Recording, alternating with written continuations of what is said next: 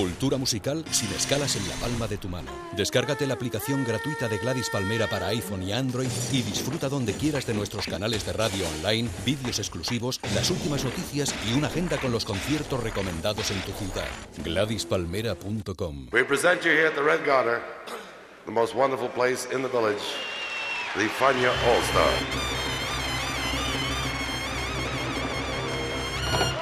La hora faniática.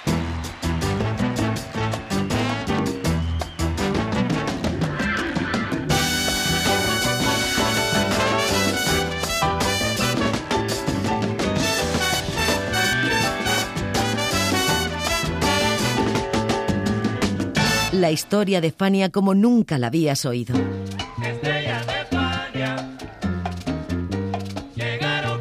La sorprendente historia de Fania Records.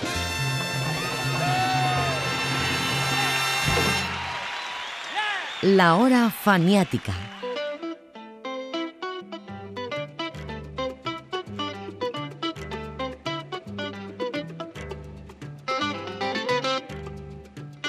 30 de diciembre de 1970, Arsenio Rodríguez, el llamado Cieguito Maravilloso, falleció en Los Ángeles. Al día siguiente, su familia organizó su traslado a Nueva York. Fue velado en los primeros días de 1971 en la North Funeral Parlor, al este de Central Park, y el 6 de enero fue enterrado en el Faircliff Cemetery al norte de Nueva York. Los homenajes comenzaron casi enseguida, porque como siempre las cosas buenas se valoran cuando se pierden. Y a Arsenio Rodríguez, antes de su muerte, poco caso se le hacía, aunque su obra había influenciado a toda la música latina de la ciudad. El primer gran homenaje en aparecer fue el álbum titulado Tribute to Arsenio Rodríguez de Larry Harlow y su orquesta. Hoy les contamos cómo se hizo en la hora faniática. Bienvenidos.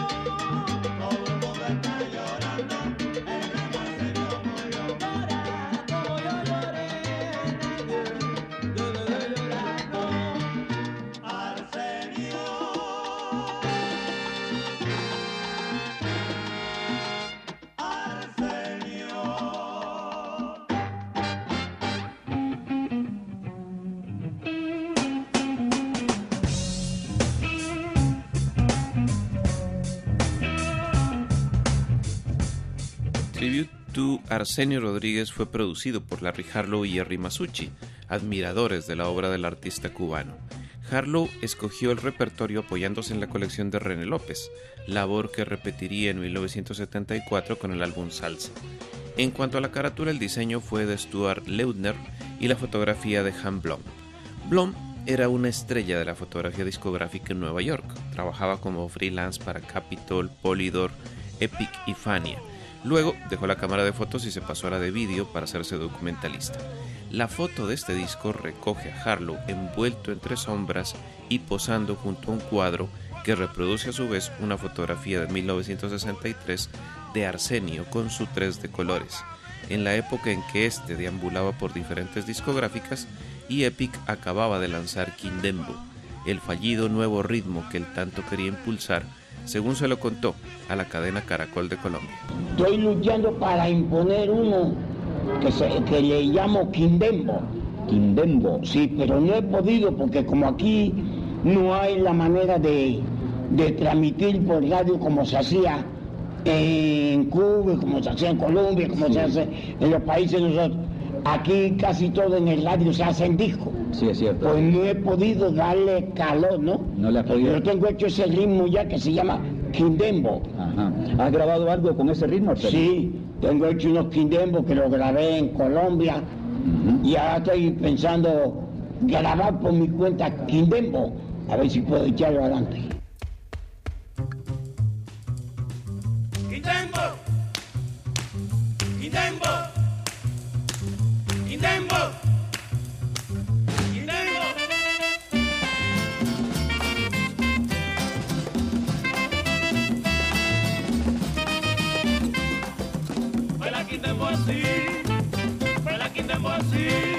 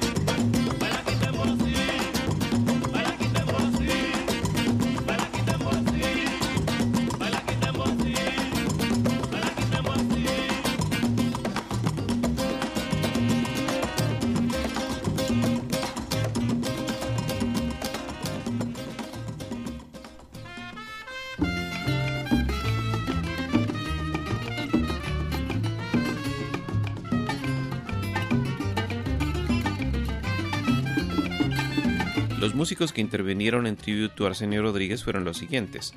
Larry Harlow, piano y dirección, Frankie Rodríguez congas, Philip Newsom, timbales y bongoes, Lidio Fuentes, Ralph Castrello y Larry Spencer, trompetas, Leopoldo Pineda y Zamburtis, trombones.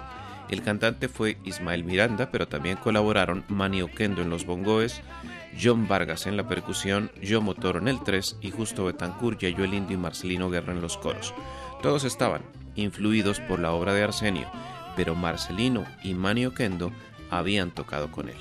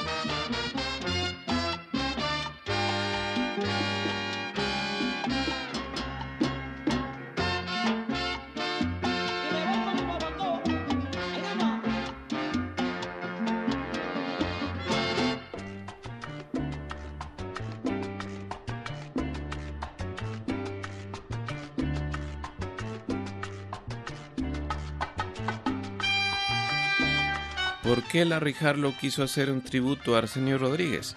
Bueno, porque era un creador brillante y prolífico, pero también por lo innovador que había sido en su manejo del conjunto, es decir, de la pequeña orquesta. Gracias a él se amplió a más de tres el número de trompetas en los septetos y sonoras, que eran los formatos imperantes en la Cuba de su tiempo, y gracias a él un instrumento melódico como el tres pasó a primer plano en este tipo de agrupación. Para Harlow fue un reto, pero con el agravante de no querer imitar lo que había hecho Arsenio. Así lo contó Harlow en el programa de televisión Somos Latinos. Antes a mí, yo tenía un show de televisión para años y años, pero toca música jíbaro, música de aguinaldos, música bien típico de los montes de Puerto Rico. Él no toca salsa.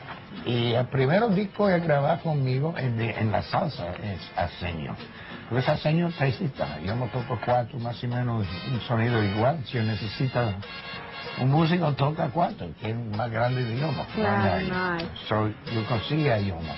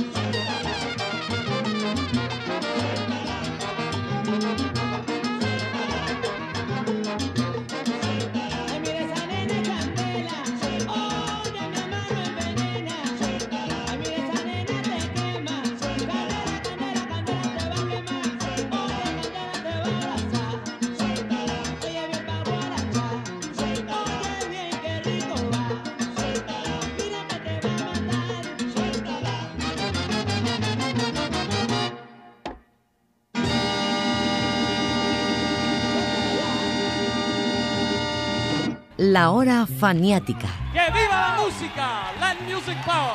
Yeah.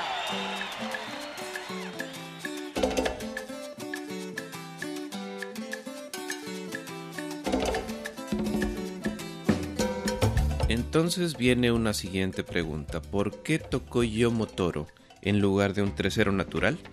posiblemente porque Harlow no tuvo a la mano un tercero natural, pero también porque lo que se estaba haciendo en este álbum no era son sino salsa, y existían matices y tratamientos diferentes entre la música folclórica isleña y el sonido del Caribe urbano.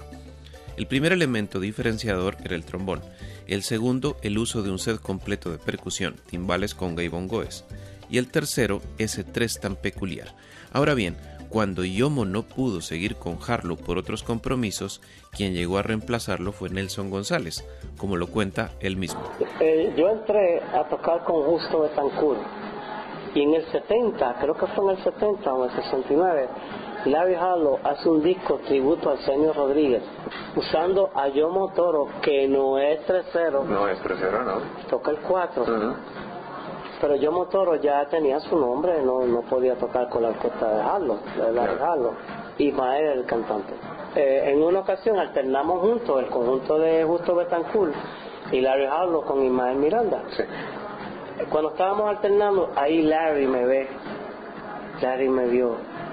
Pero el más que, que me, me llamó la atención fuera Ismael Miranda. Él fue el que me dijo, mira, ¿con quién tú, estás tocando con Justo nada más? Y sí. ¿Y tiene mucho trabajo? Yo, no tanto, tú sabes. Y la hija lo estaba pegado en ese entonces, la hija lo estaba, muchacho, mucho trabajo, mucha ira. Ismael habla con Larry, dice, mira, hay que traer a este muchacho, mano, porque los números que estamos tocando Barceño sin, sin el tren no, no hacen sentido, es como más de lo mismo. Pero si traemos al muchacho a tocar el 3, se va a sentir la diferencia de que hay un 3-0, ¿no? El homenaje es más legítimo. Y Larry dijo que sí.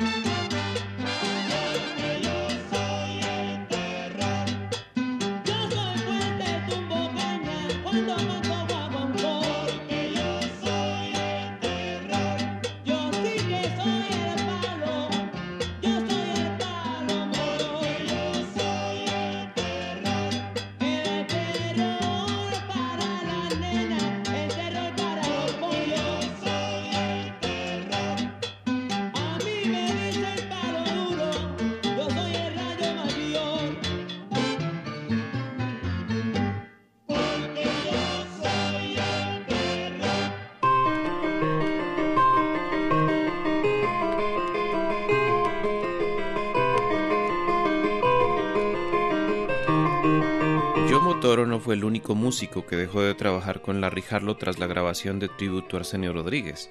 Ismael Miranda también se fue y sería reemplazado por Junior González.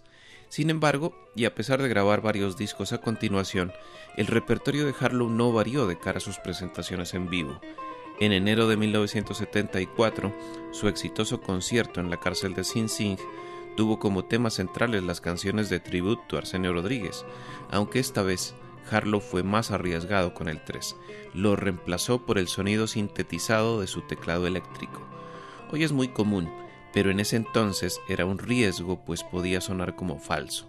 Por supuesto, le salió muy bien.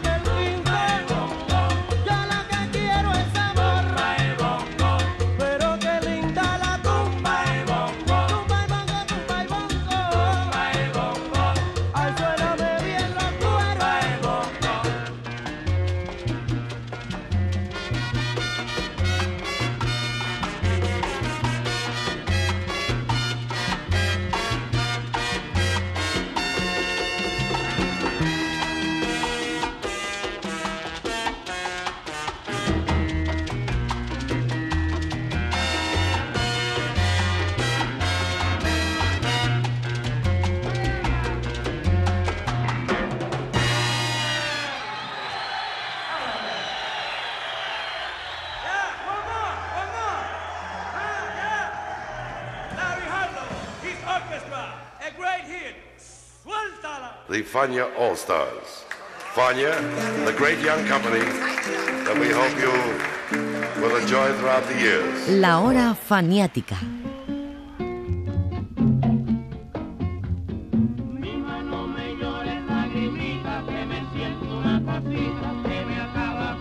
Bien, nos queda hablar de Arsenio.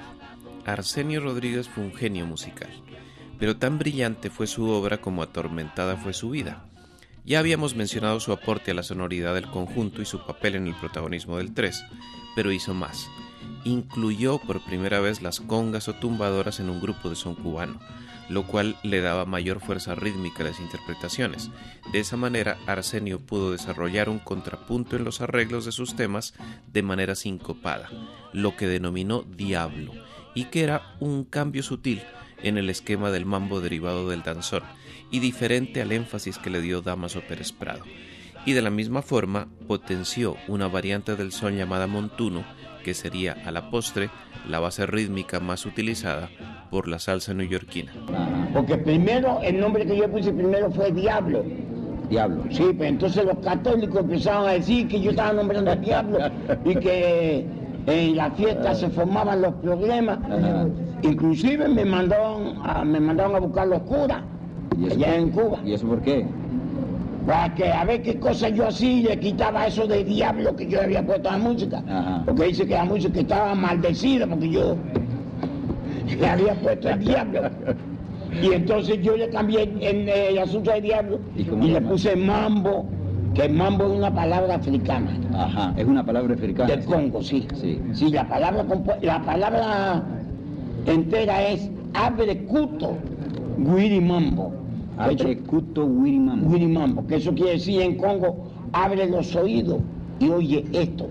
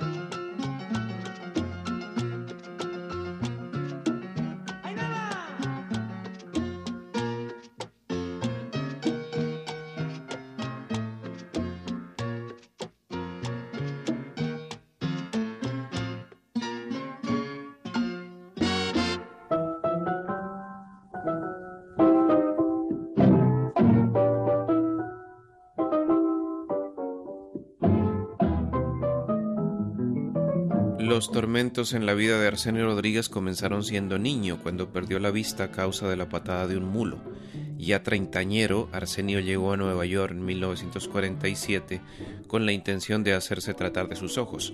En Cuba le habían dicho que en la Gran Manzana harían el milagro de recuperar su visión, y el oftalmólogo español Ramón Castroviejo estaba encargado de dicha misión, un trasplante de córnea, para ser más exactos.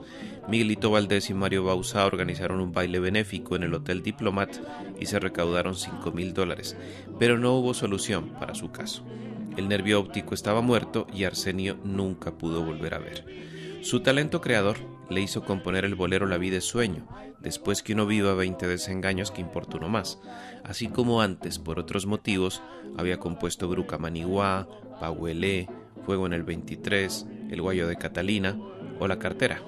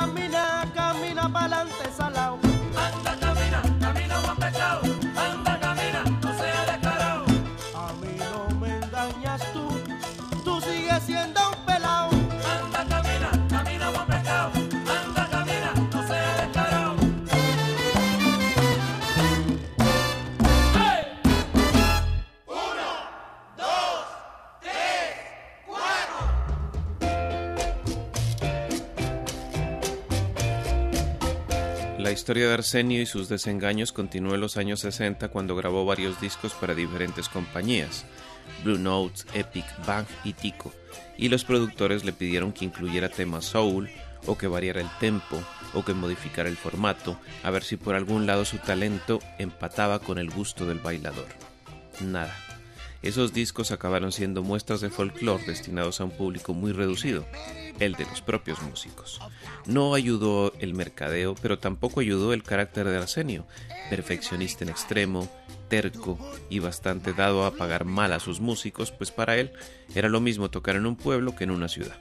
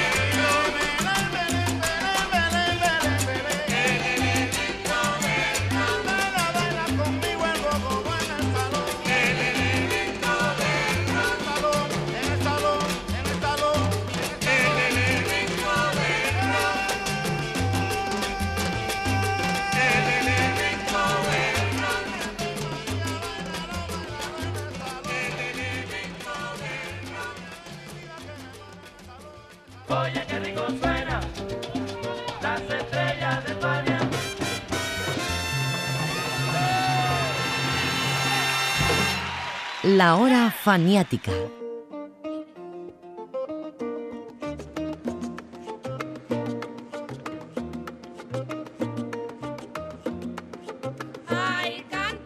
Lo que sí fue altamente reconocido en el ambiente nocturno de Nueva York fueron las descargas de Arsenio.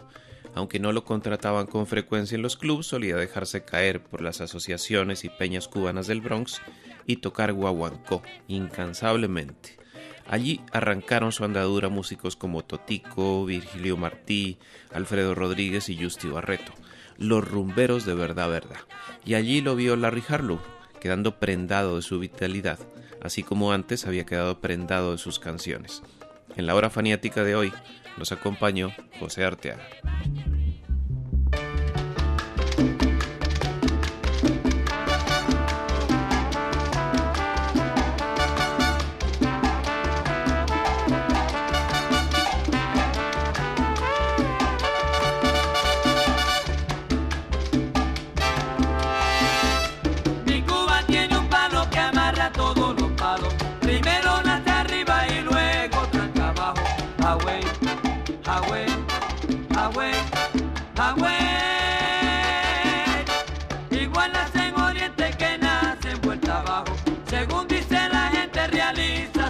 abajo, away, away, away, away.